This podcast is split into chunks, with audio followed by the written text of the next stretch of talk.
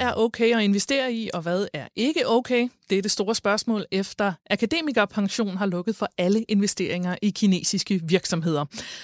Og så skal vi følge op på MeToo i erhvervslivet. I sidste uge der stillede vi det polemiske spørgsmål, er MeToo på vej til erhvervslivet? Og nu ruller snibolden for alvor. Virksomheder fremlægger detaljer om sexismesager i medierne, men er det her med åbenhed omkring sagerne så det, der skal til for at ændre en kultur? Det og meget mere skal vi omkring her i selskabet på Radio 4, programmet, hvor vi dykker ned i ugens store erhvervshistorier med udgangspunkt i de mennesker, der gør en forskel i dansk erhvervsliv, med hjælp fra nogle af dem, der kender erhvervslivet indefra. Jeg hedder Mi Rasmussen, jeg er journalist og selvstændig kommunikationsrådgiver, og som det første siger jeg altid goddag til dig, Jens Christian Hansen. Pænt goddag. Pænt goddag, Mie. Du er også selvstændig journalist og i øvrigt mange år i erhvervskommentator. Øh, og så har vi som altid to øh, paneldeltagere i studiet. Velkommen til Laura Lindahl. Tak skal du have. Du er direktør i DFM, Dansk Facilities Management, og du er meget bedre end mig til at sætte nogle ord på, hvad det er. Jamen, det er jo en øh, forening, som samler øh, alle inden for facilities management i Danmark, både rådgiver, leverandører, driftherrer, så, øh, så alle, der arbejder med facility management, de er medlemmer i vores forening, og så er vi et videnscenter for, for at udbrede gode best practice idéer og alt muligt andet. Og så må du lige fortælle uh, facilities management for folk, der ikke er inden for det. Ja, facility management, det er øh, støttefunktion til øh, koreopgaven i enhver virksomhed. Så rengøring, kantine, drift og vedligehold af ejendommen. Mm, så har vi lidt mere med. Og i, i øvrigt, ja, du naler den præcis meget bedre, end jeg gør. Og i øvrigt, så er du også kommunalpolitiker på Frederiksberg for Liberal Alliance, øh, med i bestyrelsen i Wonderful Copenhagen, øh, og du har også tidligere siddet i Folketinget, også yes. for Liberal Alliance. Og goddag til øh, dagens anden panelgæst, Morten Jonsen. Velkommen til. Jo, tak. Du er journalist og stifter af erhvervsmediet Inside Business. Du kan da også lige sætte et par ord på, hvad er Inside Business? Jamen, Inside Business er sådan et lidt mindre specialiseret medie, hvor vi skriver nogle lidt tungere og lidt mere dybdegående historier om dansk erhvervsliv, forsøger at komme lidt bag kulisserne i, hvad der sker i de store virksomheder og nogle af de der spændende sager, som der nogle af de andre medier måske engang man overser. Så det er ligesom vores metier at grave os helt ned i substansen og, og få alle de der lidt spændende ting frem, som, som ikke altid kommer frem. Så man får lidt mere hos jer, end hvis man øh, holder Berlings Det skulle man da meget gerne gøre i hvert fald. Og som altid lægger vi ud med et kort nyhedsoverblik. Jens Christian, hvilke historier og mennesker har fyldt mest i dine øjne i den seneste uge? Altså den helt store historie, netop i disse timer, kan man sige, det er jo feriepengene. Disse feriepenge, som nu vælter ned over os, disse 59 milliarder, forløbige 59 milliarder kroner, som øh, vi har sparet op øh, til ferie, som vi kan øh, hæve nu, øh, hvis alle sammen hæver alle deres penge. Jeg hørte nu lige her øh, øh, øh for nylig, at der forløbig er øh, søgt om 20 milliarder, Øh, og, øh, og det vil jo så betyde, at der drysser en masse penge ud i samfundet, og der drysser i øvrigt også en masse penge tilbage til, øh, til vores finansminister, Nikolaj Vammen, fordi det skal betale skat af det her, både ja. lav skat og høj skat og topskat. Så Ja, altså i bedste fald så ryger det sådan 25 milliarder kroner ned i krigs, øh, Nikolaj Vammens øh, øh, krigskasse, kan du sige. Men hvor mange penge er det? Øh, 60 milliarder kan jeg godt regne ud af rimelig mange penge, men hvor mange er det for en helt almindelig lønmodtager? Jamen altså i hovedtræk er det jo sådan, at det er 12,5 procent af den løn, øh, du havde fra september 2019 til august 2020. Mm. Det er sådan et sted mellem øh, 25, 30, 40.000 plus minus, lidt afhængig af hvor, øh, hvor stor din løn var. Mm. Men forløbig er det tre uger, og det er jo så også et øh, politisk øh, stridspunkt, hvorfor øh, man ikke øh, udbetaler eller fem uger, for det er jo fem uger, vi har til gode. Mm. Og øh, så det er kun en, en, en del af dem. Men hvad kan det, nu er det jo et rigtig stort beløb, hvis, øh, i hvert fald hvis, øh, hvis, hvis mange hæver pengene. Hvad kan det gøre for samfundet? Jamen, det drysser jo penge ud til samfundet, som vi har lyst til at måske... Øh, ah, det er måske sådan lige det, der skal til at skifte køkkenet ud, øh, igen igen. Øh, jeg ved ikke, om det kan betale hele køkken, det kan det næppe. Øh, måske få skiftet bilen ud. Øh, rejse kan det jo ikke blive så meget af. Øh, det kan så være øh, ting til hjemmet, det kan være, at vi går lidt mere på restaurant. Øh, men det store spørgsmål, det er jo så, vil du have pengene nu, eller vil du vente med dem til, øh, til du bliver pensioneret? Ja, så får man det, lidt mere, ikke? Nej, man får ikke mere, men du kan få en anden skatteberegning. Ja. Altså alle os her omkring bordet, tror jeg, vi er topskatte betaler, og så skal du betale topskat af hele beløbet. Mm. Og det kan godt øh, betyde en hel del tusinder, øh, ja. hvis du i modsætning venter til du bliver pensioneret, hvor din indtægt er lavere, og dermed øh, skatten lavere. Men det er sådan nogle øh, overvejelser, man hver især skal gå ind på, ved at bruge pengene nu, eller ved at vente med dem til jeg øh, øh, bliver pensioneret. Mm. Det sidste, jeg ville høre om med hensyn til feriepenge, øh, det er, øh, jeg hørte Nikolaj Vammen, da, da de begyndte at tale om feriepenge, der kunne blive udbetalt, der sagde han, at man jo kunne gå ud og købe en grill, for eksempel en ny kuglegrill. Øh, men kan man sige noget om, hvad er godt at bruge pengene på, og hvad er mindre godt at bruge pengene på, når man får dem? Nej, hvis jeg skal svare på det, så øh, tænker jeg på, det er jo sådan set, øh, oh, ja, man kan jo have mange sådan, øh, altså lægge pengene i de danske kasser, altså mm. i de danske virksomheder, ikke? Men, men det synes jeg nu er en ret øh, snæver betragtning. Mm. Laura? Ja, altså vi ved i hvert fald, at vores kulturliv og vores restaurations- og hotelliv lider og har virkelig været hårdt ramt under mm. corona. Så altså, jeg tror da, at, at vi kommer til at bruge pengene på at støtte vores lokale restauranter, caféer og kulturliv. Nå, det er da et fint budskab lige at øh, få ud over rampen. Fordi du har øh, selvfølgelig flere historier fra, øh, fra ugens gang. Jamen, jeg har en mere, som jeg synes er interessant, og det, der skal vi over til Silkeborg, over til Jyske Bank, øh, Anders Dam. Øh, Jyske Bank er hårdt trængt i øjeblikket. Øh, senest har de fået lavet sådan en tilfredshedsundersøgelse, og den falder, øh, deres øh, øh kundernes tilfredshed med Jyske Bank falder markant. Uh, Anders Dam siger så, den, uh, den store direktør, der er i Silkeborg hos, uh, hos Jyske Bank, at det skyldes alene, uh, at uh, de var først med disse negative renter, altså man skal jo til at betale for at have pengene stående i banken. Uh, det ved jeg så ikke med hele sandheden, fordi så skulle han jo have fået flere penge i kassen. Hans børskurs, den ligger den laveste af alle banker. Altså, det er en presset mand der, og uh, vel også et bevis på, at... Uh, at, øh, at bankerne selvfølgelig er hårdt presset, også af hvidvaskskandaler, skattely osv. osv. Morten, du havde en kommentar her. Ja, det er jo sjovt at se for Anders Dam. Han bliver jo snart 65, og det har jo længe været et åbent spørgsmål, hvem skal egentlig afløse bankkong fra Silkeborg. Øh, for, for nogle år siden, der var Anders Dam ligesom den ridderen på den hvide hest, der skulle redde boligejerne fra stigende bidrag og ting og sager. Der var han ligesom den, der gik forrest med, at nu skulle folk skulle ikke øh, have så stræk hårde bidragssatser og de her ting og sager. Og så lige pludselig, så nu ligesom vent, nu skal han, nu skal, stiller han krav til folk, skal have, hvad for en revisor folk skal have, og de skal betale dit og dat. Så nu vinder det så også, at bliver kunderne så utilfredse, samtidig med performance, der ikke er særlig god. Så det virker som om, han famler lidt for at redde sit eftermæle. Mm. Øh, er det, øh, du taler om, om negative renter, er det kun negative renter, eller er der andre årsager til, at Jyske Bank ligesom, ligesom dumper i sådan en opgørelse her? De er jo op mod Danske Bank, som man kan sige, jo, også har et rimelig dårligt ry. Ja, men det kan man sige. Man kan sige, at hele branchen er jo, er jo, er jo i bad standing for nu at bruge et rockersprog. Øh, og øh, hvad skal man sige, de der hvidvaskskandaler smitter selvfølgelig af på hele sektoren, øh, og andre sager smitter også af på Jyske Bank. Mm. Øh, men øh, Jyske Bank er så også trængt øh, kursmæssigt, som jeg var inde på, og økonomisk, øh, altså de er måske for, altså de ligger i den der gruppen af mellemstore banker, som trods alt er for små til at have et realkreditinstitut og det hele øh, under samme hat. Så, så jeg tror, at øh, vi er på vej mod den store fusionsbølge, typisk i det jyske, øh, for at de skal gøre sig større, og IT-husene bliver større, så de får noget mere øh, kritisk masse, som det hedder, så omkostningerne kommer så ned. Jyske Bank i virkeligheden måske kan blive slået sammen med nogle andre banker?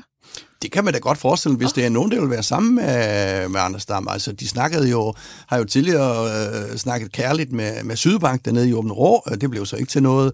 Så der er sådan nogle, der er en masse snakker i, øh, i, øh, i, disse, i disse tider. Nå, jamen øh, så blev jeg også så meget klogere.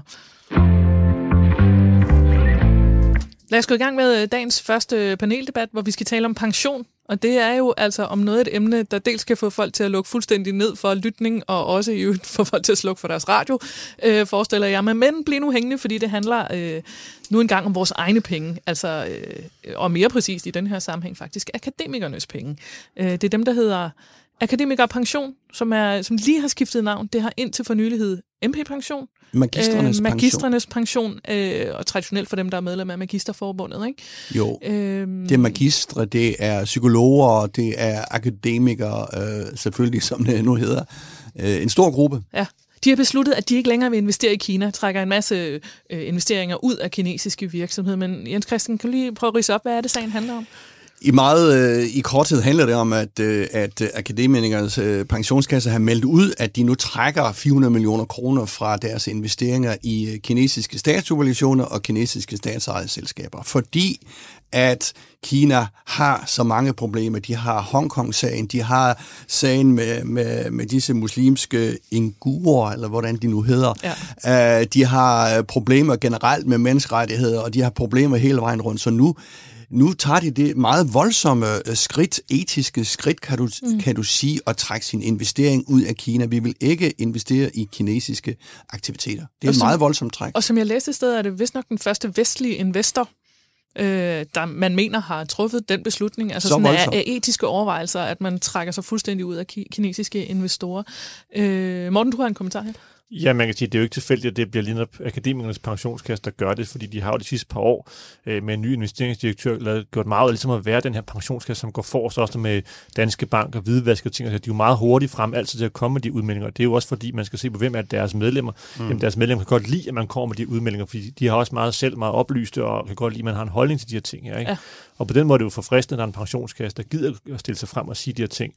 Også når det bliver lidt mere sådan følsomt, fordi det virker som om, der er opbygget en pen- konkurrence mellem alle pensionskasser, om hvem kan være flinkest og grønnest og pænest og mm. de her ting. Og så, man bliver det lidt kvalmende til sidst. Ja. Øh, og der kan man sige, der er akademikernes øh, pension trods alt lidt et frisk pus, for de også gider at tale om de svære sager, og ikke kun når, der, når man skal ligesom ud og pusse sin glorie med ting og sager. Ja, fordi øh, jeg tænkte også lige, Jens Christian, og I kan også gå byde, men jeg tænkte bare lige at, at få for lytterne få tegnet lidt et billede af, altså en ting er jo akademikerpension, men hvordan er pensionskassemarkedet i Danmark? Hvad for nogle spillere er der i det? Der er rigtig mange spillere. Det er jo et kæmpe... Det er jo en hel industri. Uh, vi har vel sparet op fire, hvad er det, 4 til fem øh, kan jeg snart ikke huske alle. Altså, noget med to-tre gange det, der, det danske nationalprodukt har vi sparet op i pension. De store er de store frie kasser, kan du sige, det er Danica, PFA og så Velliv, den gamle Nordea Liv og Pension. Ja. Derudover har du jo en hel masse øh, øh, arbejdsmarkedspensioner. Altså det vil sige, hvis du er medlem af en fagforening, så er du tvunget ind i en bestemt pensionskasse. Øh, så, øh, og der, der har vi jo samme pension. Øh, vi har her... pension. Industriens pension, Pension Danmark øh, og så videre, PKA, øh, sygeplejerskerne og nu også øh, magisterne, så har du en, en række 10-15 øh, mindre øh, arbejdsmarkedspensionskasser. Det er ja. et kæmpemæssigt øh, marked, det der. Og det er jo ikke nyt, at vi diskuterer det her med, hvad er korrekt, eller hvad er, hvad er rigtigt og forkert at investere i. Der har været sådan meget diskussion gennem årene, kan jeg huske, lærernes pension øh, investeret i tobak, hvor det er jo ret oplagt, at det ikke er specielt smart for en, en pensionskasse, der ligger for, for folkeskolelærer. Øhm, men er der regler for, hvad man må og hvad man ikke må? Altså, det er selvfølgelig en lovgivning, øh, hvor meget du må i, du skal have i obligationer, og hvor meget du øh, mm. skal have i aktier, og jeg kan ikke huske om, øh, det er også med enkelt aktier osv., men der er jo ikke nogen etiske det kan være, Laura, du er jo lovgiver, var lovgiver i hvert fald tidligere. Øh, jeg tror ikke, der er nogen øh, lovgivningsmæssige på det etiske område. Det er jo sådan øh, et vurdering op til de enkelte medlemmer. Det er jo det, det handler om, kan vi måske snakke om senere, til at finde ud af, hvad de vil. Ja, mig bekendt er der, ikke, er der ikke nogen i forhold til det etiske, men jeg synes jo også, at det her er øh, ja nu øh, et frisk pust, men i hvert fald walk the talk, fordi der er jo så meget greenwashing i Danmark, at det, øh, at det er helt uhyggeligt, og det der med, at vi alle sammen vil tage afstand fra og gerne vil identificere os med osv., men bare rigtig meget af det, vi gør, hænger bare ikke sammen med det, vi siger, vi gerne vil gøre, og det, vi synes er det korrekte at gøre. Så det der med, at man går forrest og anerkender, det kommer til at koste os nogle penge. Fordi det er jo det, der er hele spørgsmålet her, det er, er du villig til mm og investere i det korrekte, i det etiske forsvarlige, så skal du bare vide, at det kommer til at koste dig på bundlinjen. Og det skal man jo være villig til. Og det synes jeg faktisk er fedt her, at man går ind og siger, at det her, det vil vi faktisk ikke støtte. Og ja, det kommer til at koste os nogle penge, men det er vi villige til, fordi det betyder noget. Sagen betyder noget for os. Men medlemmerne af akademikernes pension, er de så, er de så enige? Nej, altså det er, man, det, det er jo en stor forening. Jeg kan ikke huske, hvor mange de er i magistrene. Hvad er de? 80.000 eller sådan noget der. Øh, de er selvfølgelig ikke enige, men altså de der generalforsamlinger, der er på øh, arbejdsmarkedspensionsområdet i hvert fald de sidste par år, der har der været nogle hissige diskussioner, og det er selvfølgelig en hård kerne, der, der gider at gøre noget i det der medlems øh, øh, øh ejerskab. Ikke? Øh, men det bliver jo også lynhurtigt sådan lidt, lidt, lidt hyklerisk, øh, fordi hvad så med... Øh, hvad så med Rusland? Hvad med Katar? Hvad med investeringer i Dubai øh, eller andre øh, mystiske steder? Hvad med USA? Der er dødsstraf, hvor man overhovedet investerer i amerikanske virksomheder. Mm. Nu ved jeg godt, at jeg trækker den lidt længere ud, øh, men, men altså, der bliver sådan nogle balancegange der, hvor hvad er, hvad er okay? Altså, vi har jo en, øh, der er jo ikke forbud mod at ryge, for eksempel. Alle er jo enige om, at det nok ikke er særlig smart at ryge, men altså ikke forbud mod at ryge. Øh, og det kan også give et, et godt afkast det samme, hvis jeg lige må slutte der, så i hvert fald den her omgang, med øh, olie og eller fossile brændstoffer, altså investering i gamle olieselskaber, der er vi jo næsten alle sammen imod. Men vi kører jo alle sammen rundt i biler, øh, øh, benzin og diesel, så der er jo en masse hyggeleri i det her også, synes Men jeg. som Laura siger, så kan det godt være, man kalder det greenwashing, at vi gør noget på den ene side, og så gør vi noget andet med den. Det vi gør med den ene hånd, det gør vi ikke med den anden hånd. Altså sådan øh, øh modstridende øh, handlemønstre. Men det er vel også godt nok, at der er nogen, der gør noget. Altså at man skal træffe nogle beslutninger om, hvilken vej man går på et eller andet tidspunkt, der er man vel nødt til at sige stop for olieinvesteringer. Jo, men man kan sige, det er jo det samme, når man så spørger de her de pensionskasser, vi også rigtig gerne bruge det her greenwashing, sige, at vi er aktive ejere. Vi går ind og siger, at når, noget, når, når nogen vedtager en lønforhold i et selskab, så gør vi, at vi er imod det ting. Og så, hvis man så ser på, gør de så det? Nej, de hyrer nogle andre ind til, som er ligesom sådan, det hedder proxy advisors, der går ind og ligesom styrer de her ting for pensionskasserne, stemmer på deres vegne, fordi pensionskasserne ikke selv ressourcer til det. Så der er en masse af det her med, at man kan sige, jamen, altså, hvor aktiv og hvor, hvor meget gør I så egentlig, ligesom alt det her, vi lancerer grønne fonde og alt det der. Der er altså meget med, at man skal pusse sin glorie osv., hvor jeg synes, det nogle gange virker sådan lidt kvalmende. Men jeg synes bare her, der får man startet en debat ved at tage fra, og selvfølgelig fortsat, at medlemmerne er, øh, er bakke op om det, og det er jo derfor, der skal være frit valg af pensionsselskab, fordi så kan man jo melde sig ud, hvis man ikke øh, støtter op om det. Men hvis man støtter op om det, så starter man en debat, og man får sagt fra, og det synes jeg i virkeligheden er sundt. Ja, man kan sige, at den, den debat, der var omkring øh, tobaksinvesteringer blandt andet, øh, den startede jo med nogle avisartikler, for der var det nogle, nogle journalister, der snart, startede debatten, og så kørte den ligesom af den vej. Her er der jo nogen, der træffer beslutningen selv, kan man sige. Jamen altså, jeg vil lige sparke en lille ting ind her, fordi øh, i disse tider, hvor, hvor alt kan lade sig gøre, så kunne man jo faktisk i pensionskasserne øh, lave sådan nogle små, så, så du ligesom fik din egen investering, altså mm. sådan nogle mikro øh, investeringer. Det vil være lidt dyrere sandsynligvis, ikke? men så kunne du så sige, okay, mine penge skal kun det, og en anden en siger, mine penge skal kun det. Øh, det vil så gøre det dyrere og gøre, som Laura siger, afkastet øh, dårligt, men altså teknisk øh, tror jeg sagtens, eller har vi muligheden for at lave disse mikro øh, mikropensionskasser, øh, øh, hvor du kun stort set er medlem selv. Hvor du ligesom selv logger ind på din egen profil og finder ja, ud af, her, jeg vil gerne sætte pengene her ja, og her, ja. her. Ja. Det er ja. lidt besværligt og lidt øh, byråkratisk. Det, ja. det er som bare lidt min pointe også bare, når man ser nogle af de her temaer, nu er det så lige det her med Kina, men hvis vi så, så for nogle år siden omkring skattely, hvor der var ekstremt meget debat omkring det her med, jamen den fond, der hedder Macquarie, en australsk fond, som havde været rimelig aggressiv skattetænkning i Københavns Lufthavne, mm. jamen den går så ind og køber TDC sammen med flere pensionskasser, og så kommer den her skattelysag frem, hvor man finder ud af, at, at de har brugt det her, altså lavet en masse fikfakserier med Macquarie i forhold til det danske skattemyndighed, og så siger man så til ATP og PFA og hvem der ellers er, når man er I så stoppet med at samarbejde med Macquarie? Øh, nej, vi er bare stoppet med at lave nye investeringer. Så det vil sige, at man beholder sig ja, til det, man, man har sige, sammen med dem. Men, øh, og så har vi stillet dem en række kritiske spørgsmål, som de skal svare på, og bla bla bla. Men, men de vil jo så ikke gå ud og sælge deres aktiver, fordi de ved godt, at så skal de jo dumpe dem, og så bliver det ramt på pris. Så det er jo ligesom, man vil gerne være korrekt til, til en vis grænse, og, men når det så bliver lidt for, kommer til at ramme lidt for meget på afkastet, så alligevel så, ah, så holder man alligevel lidt igen. Ja. Men det, er jo ikke, ja. men det er jo ingen tvivl om, at det er jo en tendens, der er stigende, den her, hvad skal man sige, bevidsthed om, hvad du investerer i. Og øh, Morten var lidt kort ind på det, vores store, største pensionshus er jo ATP. Det er jo sådan en, de kan ikke lide at høre det derude i, øh, øh oppe i, øh, i Hillerød, at vi kalder det øh, en statsfond, men det er jo en, øh, det, det er jo en, en statsfond, fordi vi er jo tvunget ind i den.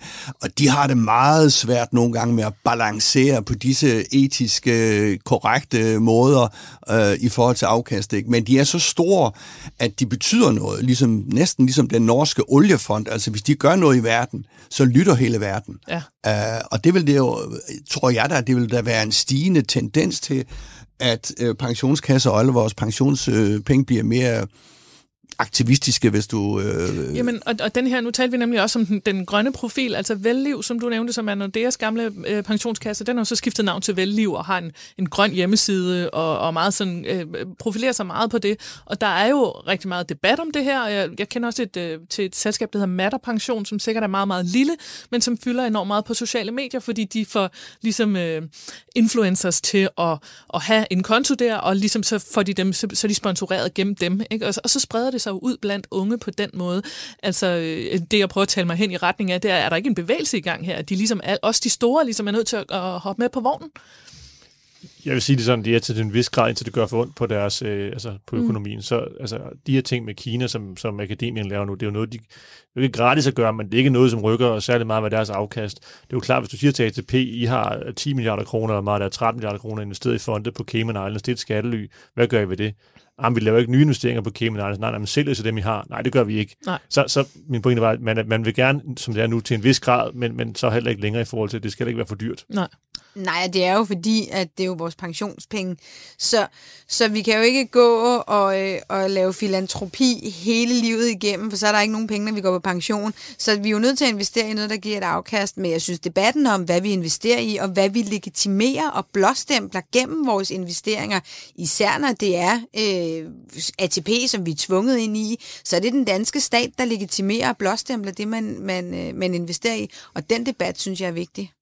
Hvor meget kan man risikere som, hvis nu vi siger, at vi alle sammen lægger øh, vores pensionsopsparinger øh, om til, til grønne virksomheder eller bæredygtige virksomheder, altså hvor meget risikerer vi så, at vi skal leve for mindre? Hvor meget mindre får vi ud af det, når vi skal pensioneres? Ah, det tror jeg ikke, man kan sige. Nu, nu nævnte grønne virksomheder. Altså grønne virksomheder kan jo være et super godt sted at investere. Mm. Altså måske en, der giver mere end tobak. Mm. Uh, så det er, uh, det er altså, uh, et, altså et mangefacetteret uh, billede, det der. Altså, man kan jo næsten sige, det er sådan også, hvad er ens egen etiske holdninger øh, til sådan nogle ting. Altså for eksempel det helt nye er jo øh, hampproduktion, ikke? Til medicin. Ja, det er det nye guld. Øh, ja, det har i hvert fald været udskrevet som det nye guld, og nu viser det sig, at øh, det måske ikke er så meget nyt guld, øh, fiksfakserier, hist og pist, ikke? Men, men altså, det er jo sådan en, øh, en, en, altså det er en svær øvelse. Jeg tror ikke, du kan sætte beløb på, at det så koster 0,8 procent over et livsforløb, øh, eller noget i den stil. Men der er jo også det her med, at du er nødt til, når du investerer som de her kæmpe, kæmpe pengekasser, som vi har hjemme, du er nødt til at være diversificeret og forstå på den måde. Du kan jo ikke bare lægge det hele i øh, Ørsted, fordi de laver vindmøller. Fordi hvad sker der lige pludselig, hvis det står, den amerikanske stat fjerner sin tilskud markant på, på havvind, eller hvad ved jeg, jamen så, så vælter aktierne ned. Så du er også nødt til, som de her forvalter, at placere dig, så du har en vis risikoafdækning for, eller hvis det er et år, øh, hvis alt, alt hvad solcellepakker, pludselig man finder ud af, at det er solceller, der giver kraft, eller hvad pokker ved jeg, ja, du ikke bare har sat alt på et bræt, det kan man jo ikke, fordi så går du den, der vinder rammer folks altså afkast. Plus at det så er et spørgsmål om, om den enkeltes holdning og den enkeltes etiske øh, nedre grænse, kan man sige. Så, øh, så, så der er vi jo forskellige, og vi har forskellige tærskler for, hvad vi synes er okay, og hvad vi ikke synes er okay. Mm. For hvad synes I er okay? Altså, jeg kan godt komme med nogle eksempler. Altså, ikke i, hvad jeg egentlig selv synes er okay, men der er jo sådan nogle meget grå, gråzoner, kan man sige. Kan man godt investere i Carlsberg, som jo har et kæmpestort marked i Kina?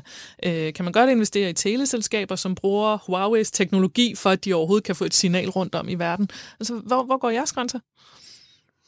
Jamen, jeg synes, det er svært. Hvor går min grænse? Altså, jeg har jo ikke engang øh, kigget ind i, jeg har PFA, jeg har jo ikke engang kigget i, hvad PFA investerer i. Mm. Så det er jo også et eller andet sted i, øh, altså, hvor langt er man i sin omstilling og i sin... Jeg er ikke der, hvor jeg kigger i det, men jeg synes, debatten er god, og jeg tror da, hvis jeg vidste, at PFA investerede i øh, våben, eller så kan det da godt...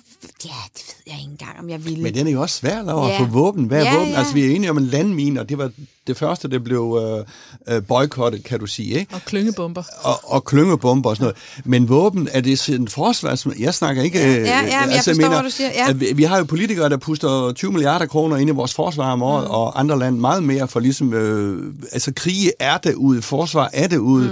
Mm. Øh, så, så jeg tænker på, at en nedre grænse må være lovgivningen selvfølgelig, altså stats, de statslige lovgivninger. Så kan man bygge derpå. Ja, så måske også en vores nations, ikke? Altså, ja. kunne, du, kunne du investere i noget, altså, nu siger jeg bare, islamisk stat? Ej, selvfølgelig vigtigt. Altså, ting, der kan være en trussel for vores nation, og øh, vil man selvfølgelig ikke investere i. Men, øhm, og så, er det, så tror jeg mere, det er et tilvalg af noget, end det er et fravalg af noget andet. Altså for mig ville det være et tilvalg af grønne startups, fordi jeg synes, det er en god udvikling, og vi gerne vil den vej. Så ville det være en god måde at, at skubbe på en udvikling. Så jeg tror mere, det ville for mig ville være et tilvalg af noget, end et fravalg af noget andet. Men selvfølgelig suppleret af nogle andre ting, fordi man ikke kun kan lægge alle sine penge i Nej, i også fordi meget af de grønne industrier er jo stadigvæk så unge. Altså det er jo først nu, at sådan vindenergi for alvor bliver, bliver etableret, så det er jo klart, der kommer til at gå nogle år, hvor du må have de andre investeringer. Også for du kan jo som sagt, der er jo stadig meget usikkerhed i de her sektorer stadigvæk, så der kommer til at gå nogle år før den omstilling, eller mange år før den omstilling for alvor er slået igennem, og der kan du ikke bare ligesom gå ind og sige, at vi køber kun vindmøller og, og solceller for alle pengene. Vi løber tør for tid og øh, afslutter snakken om etisk pensionsopsparing, øh, og måske i virkeligheden kan vi også kode det ned til, ligesom vi startede med at tale om, at, at det er sådan noget, der skulle lidt svært at tage sig sammen til at sætte sig ned og få, og få set nærmere på præcis, hvor ens penge egentlig er investeret. Om lidt skal vi tale om MeToo i erhvervslivet, og vi skal se nærmere på øh, Lars Sandal Sørensen, som er direktør i Dansk Industri, i det vi kalder selskabets erhvervsleksikon.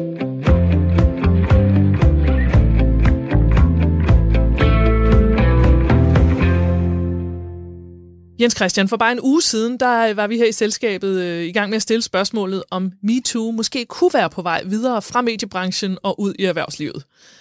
Siden da, der er det så bare eksploderet. Øh, dels har øh, 322 kvinder skrevet under på, at de har oplevet sexisme eller seksuel chikane i politik. Øh, Finans.dk havde en historie om, at over halvdelen af de største virksomheder i C25-indekset har haft sager om sexchikane de sidste fem år, og forleden så var det det store advokatfirma Brun og Jejle, der øh, var ude og fortælle om, at man havde fyret en partner i starten af 2020 efter netop en øh, chikane af denne her karakter. Men det stopper ikke her, Jens Christian, fordi en af de store bestyrelsesformænd har meldt sig ind i debatten. Hvem er det? Det må man sige. Lars Rasmussen, øh, man kunne kalde ham den lidt den grå eminence i erhvervslivet. Han er nok øh, den mest magtfulde bestyrelsesformand lige nu.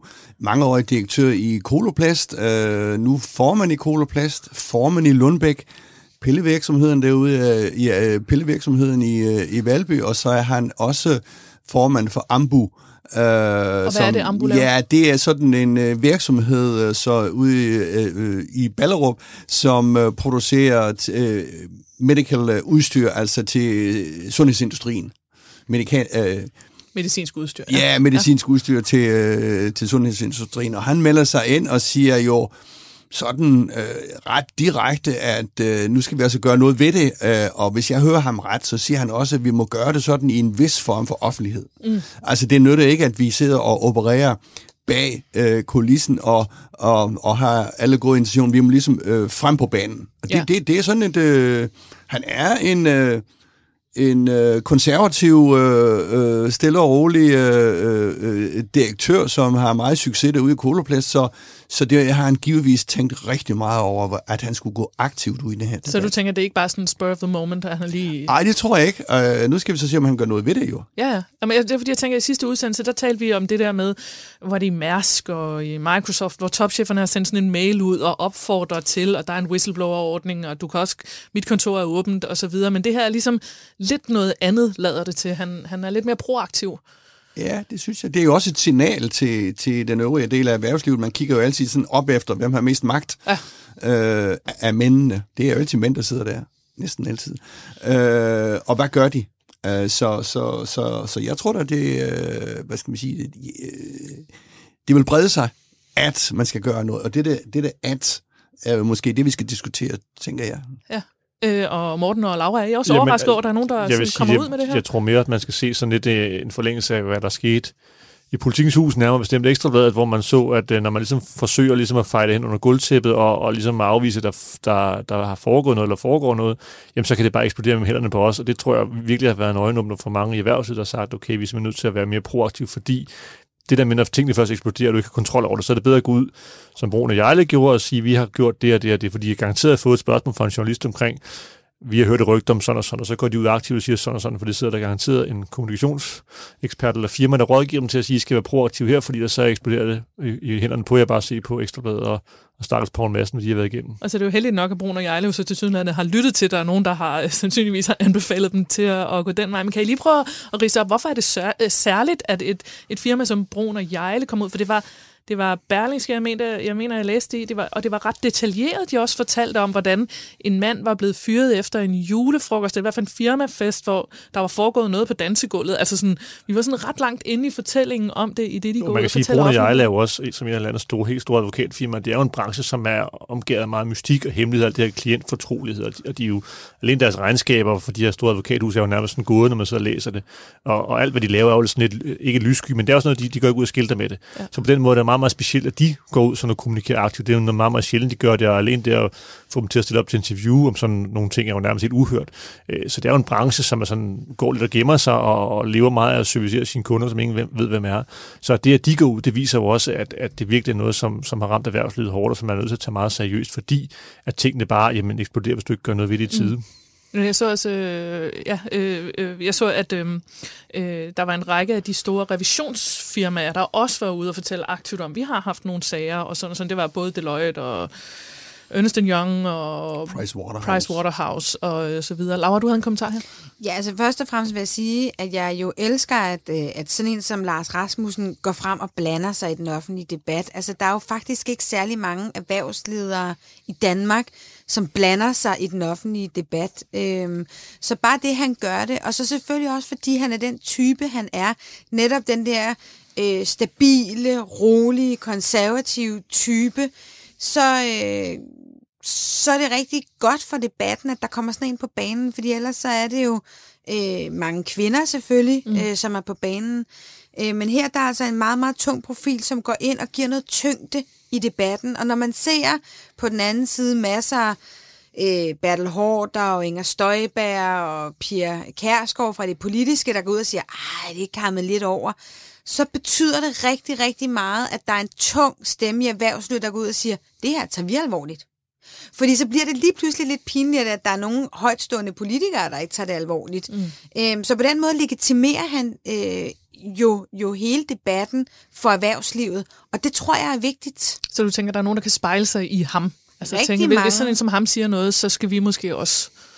Ja, man kan sagtens forestille sig, at sådan en som ham bliver toneangivende for det her, og man i hvert fald ikke bliver udskammet for også at tage det alvorligt, fordi han er en respekteret erhvervsmand. Ja. Jens Christian? Ja, men det vi kredser om her, det er jo hele tiden, om hvad bliver det så gjort ved det. Jeg så en undersøgelse her for var det et par dage siden fra ledernes, øh, ledernes øh, organisation, hvor de havde øh, fået 3.000 ledere til at skrive under på Nice til sexikane. Og så tænker jeg, øh, hvad er det, I skriver under på? Altså, ved I, hvad I skriver under på? Mm. Altså, er det bare noget, noget bluff? Altså, I har vel ikke sagt ja til sexikane tidligere? Nej. Og dem, der ikke har skrevet under på, at de så, siger de så ja til sexikane? Altså, min pointe er sådan set bare, at det kommer en masse fluffy ting nu også. Øh, øh, jeg er enig i, at Lars Rasmussens, hvad skal man sige, signal øh, er vigtig. Men og sådan en, øh, at, du, at du er som leder og skriver under på øh, øh, en eller anden underskriftsindsamling, altså det giver ærligt talt ikke meget for. Det Jamen, må jeg sige. Det er jeg helt enig med dig i. Jeg synes også, at det virker helt, helt latterligt, og, øh, og, og, og faktisk en hån mod, øh, mod debatten og mod de kvinder, som har oplevet noget. Altså det, som jeg jo synes netop Brun Jejle gør her, det er jo faktisk, at de går ud og viser, at vi fyrede en partner. En vigtig, en, en, en vigtig advokat i vores hus gik vi ud og fyrede, og det er det, man skal gøre, og det er det, vi gør. De skal simpelthen fyres, og vi skal have nul-tolerance over for den slags. Det der med at begynde på, nu laver vi en politik for sexisme og en handlingsplan, og vores HR vil lige sætte en proces i gang med at undersøge noget. Altså hele det der, det er simpelthen useriøst. Men, men, men bare have helt klart et signal om, vi fyrer folk, vi vil ikke have det. Punktum. Nu skal man også, det er jo lidt en følsom debat der, men, men, men man skal lige bruge en tilfælde, skal man også huske på, at det er et af landets største advokathus, som i hvert fald et halvt år har mere eller mindre ligget i åben krig med hinanden internt. Formanden gik her i, øh, i foråret, og der er rigtig, rigtig dårlig stemning. Der er en masse partner, der er sure og, og virkelig skændes på de interne linjer. Og da formanden øh, stoppede her i, i foråret, jamen, så gik der også straks rygter omkring, jamen det var på grund af noget med noget sexikan og ting, og så at det viste sig at være forkert. Så man skal også bare passe på, for der er også nogen, der kan risikere at bruge det her negativt. Lad os sige, der sidder sure mennesker inde i Brun der vil have folk ud andre måder. Det kan også være ekstremt farligt, hvis det ligesom gåsøjne kommer i de forkerte hænder, forstået på den måde, at det bliver brugt i en eller anden sammenhæng ja. af at få nogen smidt under bussen øh, på en eller anden måde. Fordi det var som sagt, formanden stoppede, og vi, jeg troede faktisk først, at det var ham, det handlede om det, og det var det så slet ikke, fordi, men den, allerede den kørte snakken derinde omkring, det var nok ham, og de der der, det kan også bare være giftigt, hvis folk, der aldrig har gjort noget forkert, pludselig får smækket forskellige prædikater på sig, fordi der bare er en dårlig stemning internt, og, og man er uvenner og forsøger at, at stikke ja. knive i ryggen på hinanden. Modstridende interesser. Ja. Øh, må jeg prøve at høre jer til, øh, Morten og øh, Laura, I, I er jo i hver jeres virksomhed, virksomhed. Øh, Morten, du har været i mediebranchen før, og Laura, du har været i politik. Har I oplevet det her? Jeg har ikke oplevet det, og, øhm, og egentlig så har jeg det der, det er blevet spurgt en del om, jeg er også blevet ringet op af en del medier, øh, for netop at høre, nu er jeg ikke længere på Christiansborg, så det kunne være, jeg ville Ja, så kunne det være, at du var frit. den, der... Ja. Øhm, og, øh, og jeg har aldrig oplevet noget, og, og det er jo lidt svært, hvordan skal man egentlig øh, tage det ned, fordi øh, hvor, hvorfor har jeg ikke det? Mit bud er, øh, det kan jo være, fordi der er, simpelthen er nogen, altså der er ikke nogen, der synes, jeg er attraktiv, men det kan også være, fordi at jeg er en, øh, en stærk kvinde, og at, øh, at man går en bue udenom mig, og dermed jo ikke sagt, at dem, som, som bliver udsat for det, er svage, og det er deres egen skyld, men, men der er måske noget i, at nogle typer, øh, og det kan også være, at jeg ikke opdager det, øh, fordi at jeg er med på jargon, eller jeg, jeg simpelthen ikke bemærker det, fordi jeg ikke tager det ned øh, på den måde, som, som andre måske gør. Mm. Jeg ved det ikke, jeg kan bare sige, jeg har ikke oplevet det, jeg har ikke set andre opleve det, jeg har ikke oplevet det som en del af den kultur, øh, og jeg har trods alt været på Christiansborg øh, hver eneste dag i fire år, og det er simpelthen ikke noget, som, øh, som jeg har bemærket. Det lyder også lidt som om, at du har grænset din hjerne lidt ligesom jeg har omkring min øh, tid i journalistik og på mediearbejdspladser, og virkelig gennemgået, hvad har man oplevet og ikke oplevet. Hvad med dig, Morten? Jeg må har også, jeg må også tænke tilbage, hvor nu, nu har jeg også været i branchen i mere end 10 år på alle mulige forskellige aviser og dagblade, og jeg også på Ekstrabladet i en, i en lang periode, som jeg egentlig var rigtig glad for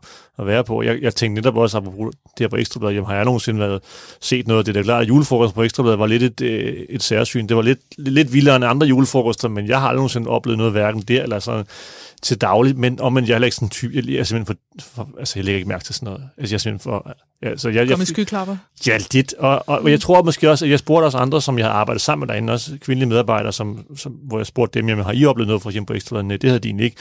Men de var sikkert i tvivl om, at det sikkert trives derinde i forskellige, måske mere lukkede lommer rundt omkring. Men lige der, vi sad i et stort åbent lokal med, med, med 20 mænd og kvinder, der var, der, jeg har aldrig oplevet noget. Jeg vil også våge påstå, jeg tror, at de store øh, åbne kontorlandskaber har ændret på øh, noget øh, helt i, i, i, bare i kraft af, at der ikke er lige så mange døre, man kan lukke, og, og ting, man kan holde skjult. Men debatten har selvfølgelig startet, at man bliver opmærksom på flere ting, øh, og, øh, og debatten har jo gjort, at jeg har tænkt over, at der er der folk, som har sagt til mig, at du har sikkert fået mange stemmer, fordi at øh, du ser godt ud på din valgplakat. Altså, det har jeg da fået at vide. Jeg har da aldrig tænkt over det som noget, der krænkede mig, eller noget, som jeg... Altså, jeg er da, altså, jeg er da glad for, at de synes, mit billede var pænt.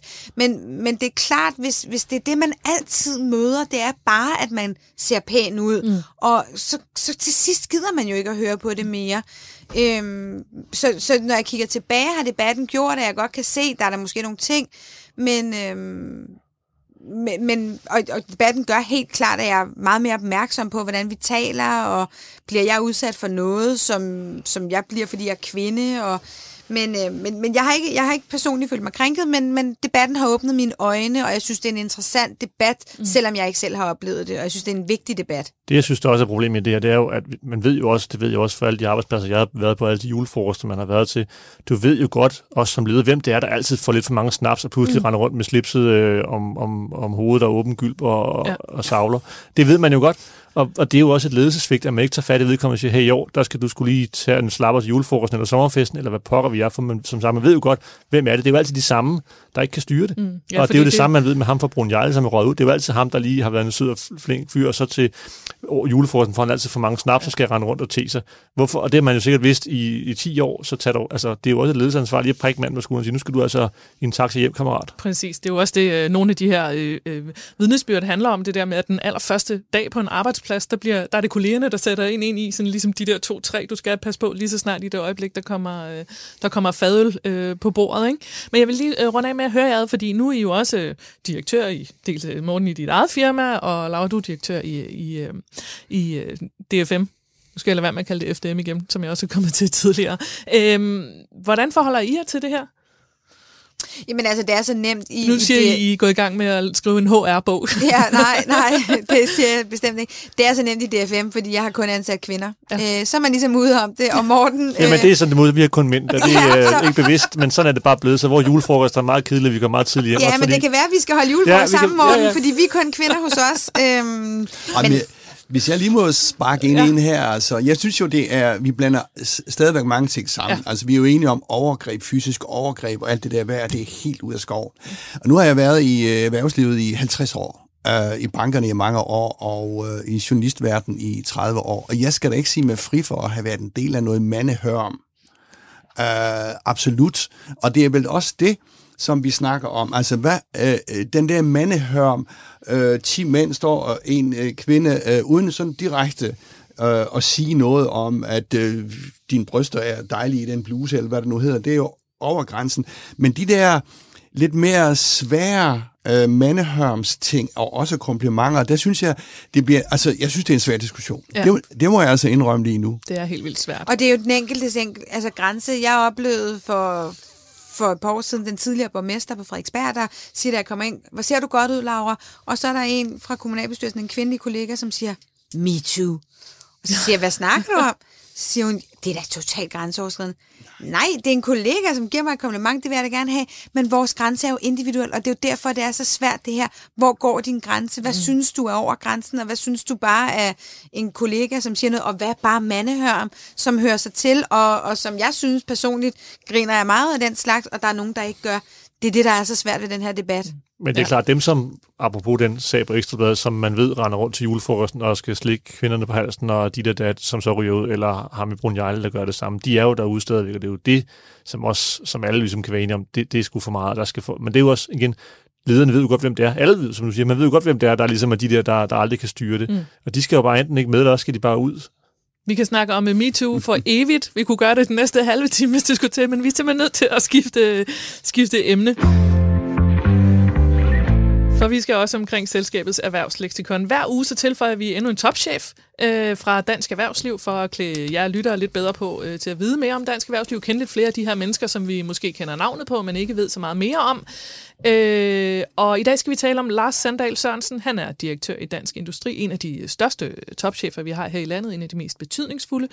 Øh, og lad os lige starte med at høre en lyd, lydbid med øh, Lars Sandal. Øh, her taler han om, hvordan virksomheder kan tjene penge på at arbejde med bæredygtighed, og han taler mere specifikt om øh, FN's verdensmål. Jeg siger, når man, når man arbejder strategisk med verdensmålene, altså udvælger nogle helt konkrete og bestemte, og ikke for mange, så ser jeg jo adskillige virksomheder, der bygger deres forretningsmodel, deres forretningsstrategi op omkring det, således at det faktisk giver dem en stærk konkurrencekraft og, en, og også en differentiering i forhold til mange andre af deres globale konkurrenter. Jens Christian, der er selvfølgelig en årsag til, at vi spiller det her klip, for vi skal jo også tale lidt om klima og bæredygtighed og denne her grønne profil. Men lad os lige øh, få lidt ord på øh, først. Hvem er øh, Lars Sandal Sørensen? Lars Sandal Sørensen er øh, en øh, klassisk øh, erhvervsdirektør, som har øh, erhvervsdirektør, øh, ja, øh, erhvervsdirektør, som har været ude i det private erhvervsliv i en hel del år. Dels i øh, SAS og, og, og dels i øh, ISS. Så han kender altså, hvad skal man sige, øh, erhvervslivet på sin egen øh, krop. Han har været udsendt, øh, kan jeg se, til Japan, øh, England, USA øh, og Australien. Så, så han har det der med at, at, at, at skulle virke i et et levende internationalt samfund. Mm. Øh, se, han, han blev hentet ind fra SAS, øh, og er en... Øh, en øh, meget øh, øh, engageret, passioneret type, i hvert fald de gange, jeg har snakket med ham, som kan huske detaljer indimellem os. Det er jo, det er man jo meget... Øh meget øh, Nå, det med ligesom at møde folk og så sige, kan huske noget fra sidst? Ja, som... måske en lille, nå, hvordan gik det så med, fik du købt en ny bil, eller hvordan går det med børnene? Og, og, altså sådan nogle små oh, ting, som frisør, sikkert ikke betyder noget, men, øh, men den, øh, den giver på det hver gang. Ikke? Ja. Uh, I denne uge havde de jo topmøde, års, årsmøde i dansk industri. Mm. Og øh, der havde de, det, der er de, alle de store kanoner. Ursula von Leyen var at holde en tale. Statsministeren er der altid. Øh, oppositionen, øh, nu kunne det så ikke være Jacob Ellemann, det var vel så Troels Lund Poulsen, tror jeg det var. Så det er sådan et, et, et mødested for de rigtig, rigtig tunge dreng. Og det er her, Lars Sandal er kommet ind, synes jeg, som en ny spiller, en ny, moderne spiller, øh, som ikke øh, siger de samme ting øh, igen og igen. Man skal jo ikke glemme, han er jo lobbyist for erhvervslivet. Altså, han taler erhvervslivets sag. Mm. Men øh, jeg mener, han putter det ind i et i en kan man næsten sige en samfundskontrakt for dansk industri. De ved jo godt, vi kan jo ikke eksistere derude sådan på en øde ø, hvis samfundet ikke eksisterer. Så øh, jeg synes, de har fået, han har været der en halvanden års tid, tror jeg nu, godt og vel et års tid. Øh, jeg synes, de har fået et nyt ansigt. Mm. Og øh, Morten, jeg ved, du ved noget om, dengang de øh, rekrutterede ham for et års tid siden. Hvad var det, de efterspurgte i dansk industri? Ja, man kan sige, det var jo, det var jo en klar, selvfølgelig det, her med det kommunikative, som Jens Christian taler om, det var sådan en, et vigtigt parameter, men, men mindst lige så vigtigt, hvis ikke vigtigere, var det faktisk, at de, man ville gerne have en erhvervsmand. Mm. Carsten Dybvad før kom jo fra det politiske liv, man synes, mange virksomheder synes, det var blevet lidt for meget departement. Vi så også mange store virksomheder, der skiftede til faktisk dansk erhverv. Altså vi så GN forlade falsk smutte. Der var flere virksomheder, der faktisk ret mange, der inden for kort tid gik fra dansk industri til dansk erhverv, fordi man ikke synes, jamen, hvem I, I, I servicerer jeres kunder ordentligt, og kunderne er jo medlemmerne. Mm. Så man havde brug for foreningen, der kunne det her med at servicere kunderne, altså de medlemmer, som der er i, i dansk industri, og pleje dem, så de ikke smutter over til konkurrenter der Mm. Og det var derfor, man havde et meget stort ønske om at få en erhvervsmand, der kunne det her med at servicere nogle kunder, samtidig med, at han skulle kunne være en, en, en stærk stemme, hvad han jo også har været, fordi at man jo SAS, jamen det er jo ydertjernes holdeplads, man er ejet af, af staterne, man har stærke fagforeninger, alle mulige skal blande sig konstant. Så, så på den måde passer han jo også godt ind, men det var bare et ønske om det, at man skulle have en mand, der var lidt mere kommersiel og kunne forstå og lytte til medlemmerne og servicere dem og tale deres sag. Laura, du havde også en kommentar, men inden jeg lige kommer til det, så vil jeg lige høre, Jens Christian, kan du lige prøve at sætte nogle ord på, hvad er forskellen på at have en erhvervsmand som leder, og så have en en embedsmand. Altså Carsten Dybvad kom fra statsministeriet, da han blev chef i IDI. Jamen, jeg tror, det er en kæmpemæssig forskel. Og hver især har jo nogle øh, særlige kompetencer, men man kan jo bare sige, inden for øh, administrationen, der, hvor embedsmænd arbejder, der hersker det en nulfejlskultur. Det skal så fejle alligevel. Men altså, du skal for alt i verden ikke begå fejl. Altså, du skal, øh, hvad skal man sige, gardere dig imod at begå fejl. Sådan er det ikke ude i erhvervslivet. Du må godt begå fejl. Du må godt lave en forkert investering, fordi øh, du øh, sidder og måler på, øh, hvad er risicien og hvad er mulighederne. Og det er to, øh, som jeg ser det, meget forskellige måder at at lede på, øh, og de er sikkert øh, meget vigtige i, øh, i embedsmandsværket, at der skal man jo ikke begå fejl, det er jo skatteborgernes penge osv. osv. Men, men, øh, men det er to meget forskellige øh, måder at, øh, at, at se tingene på, synes jeg. Laura, hvad, hvad synes du er Lars Sandals styrker? Jamen altså, først og fremmest, så synes jeg jo, at øh, det er interessant, at de vælger en, øh, en erhvervsmand, øh, og jeg synes jo, det er klogt, når man ser på, hvem øh, Dansk Erhverv har valgt. Øh, fordi der er Lars Sandal jo en diametral modsætning til Brian Mikkelsen, som er født ud af det politiske system. Mm. Så hvis man, altså man skal jo ikke glemme, at dansk industri og dansk erhverv, de er konkurrenter. Så når man skal stille med en modkandidat og prøve at trække nogle medlemmer over fra dansk erhverv, så skal man jo have noget andet at byde på. Øh, og en embedsmand eller en for det politiske, det vil være, altså der vil du jo ikke have noget at konkurrere på. Men at tage en stærk erhvervsprofil, jamen der har du jo lige pludselig øh, et konkurrenceparameter, som, som hvor du kan udfordre dansk så, erhverv. Så der er måske noget med det der med, hvis man uh, tager job i dansk industri, så er det mere nu også noget med at kunne hvad skal man sige, det er et stærkt brand at være i, og ikke, ikke så meget en institution. Det har ligesom skiftet, skiftet profil ret hurtigt, lyder det til. Nej, men i hvert fald har du bare en anden profil, mm. øh, en mere erhvervsrettet profil end dansk erhverv, øh, på, på hvert fald toplederposten i, i det, hvor Brian Mikkelsen jo er enormt politisk og dygtig til det, og kan noget medlemspleje selvfølgelig, øh, og rettet mod Christiansborg, hvor at, øh, at det, som Lars Sandal kan, jamen han kan tage erhvervslivet, han kan forstå erhvervslivet, og så er han jo samtidig en modig mand, som tør gå ud og, og tage dagsordner, øh, sige sin mening og sige sin holdning, før at det bliver en folkelig holdning. Mm. Og de, den kombination af både at have indsigten og tur gå med den, det tror jeg sådan set bliver en stor styrke for dansk industri. Noget af det, der jo var, for at vende tilbage til det med den grønne omstilling, noget af det, der er hans allerstørste bedrift indtil videre, det var, at de ligesom fremlagde hele denne her plan for grøn omstilling af dansk erhvervsliv for et lille års tid, som jeg mener, det var oktober sidste år. Men da de fremlagde den, så havde de jo arbejdet på den i altså et helt år, så de var faktisk i dansk industri gået i gang med det her arbejde inden? Det der folketingsvalg sidste gang, som jo gjorde den her store grønne forskel. Altså, det virker som om, han er ret langt fremme i skoene på nogle emner, Jens Christian. Ja, men det kan man da også sige, hvis man skal sige det lidt provokerende, så kan man da sige, at erhvervslivet er der meget længere frem end, uh, meget længere frem end politikerne. Og sådan må det jo også være. Altså, det er jo, altså innovationen uh, skal vel foregå i erhvervslivet på den grønne uh, dagsorden. Uh, og uh, man kan vel sige, dansk industri, jeg synes, de var meget hurtige til at hoppe på den der 2030, mm. det var så Socialdemokratiets øh, 70% øh, plan, øh, dog med nogle andre, hvad skal man sige, ingredienser i planen. De har været hurtige til at hoppe på barselsdiskussionen, barsel til mænd, tvungen barsel til mænd, tror jeg, man kalder det. Altså, sådan nogle nye måder at se tingene på, alt sammen ud fra, hvad det skal gavne virksomhederne, men igen, det der med, at det skal hænge sammen i det der samfund. Øh, og det synes jeg, de har været gode til at se. De har også tidligere været ude og snakke øh, godt om, øh, om hvad skal man sige, øh, indvandrere og den øh, arbejdskraft, indvandrere kommer mm. med. Øh, det er også et meget modigt, øh, som Laura snakker om, øh, meget modigt synspunkt at have i en verden, der er meget følsom. Morten? Man kan også sige, at, at når man også når det så også lykkes, så er det også fordi, man har bevidst valgt Lars Sandal, fordi man har kunne se, at han har kunne kommunikere svære ting ud tidligere, men kunne gøre det med et eller andet glimt i øjet, man kan stå øh, med rullende kamera på TV2 News for eksempel. Det er ikke alle erhvervsledere, der kan det. Der er godt nok mange, der har dummet sig gennem tiden og sagt alle mulige åndssvage ting. Det er han trods alt kun, og netop i SAS, hvor der virkelig altså, tit bliver sat hårdt med hårdt med, med fagforeninger og alle de her ting, og så, der har han kunne kommunikere, men trods alt gøre det sådan med glimt i øjet, så han var sådan rimelig likeable også, som Jens Christian siger, men han kunne huske små detaljer og gøre det på sådan en måde. Og det er man jo nødt til at gøre, fordi det er jo der, hvor man siger, at forgængeren Carsten Dybvad gjorde meget godt for dansk industri, men det var nok et af de steder, hvor han måske ikke var helt så, så stærk. Og så må man jo også bare sige, at udover at øh, de skaber dansk industri en profil og have sådan en som ham, så er det jo også klogt i den forstand, at hvis man går ud og tager klimadagsordenen eller ligestillingsdagsordenen, jamen hvis man, er, hvis man er proaktiv på den, så forhindrer man sådan set også lovgivning, som er meget mere firkantet for den enkelte virksomhed. Så det er klogt set, at hvis man, hvis man vil varetage sine medlemmers interesse, så skal man være proaktiv, for det ellers så kommer der en hammer fra Christiansborg, og det er ikke i medlemmernes interesse. Så her har man meget bedre mulighed for at styre det.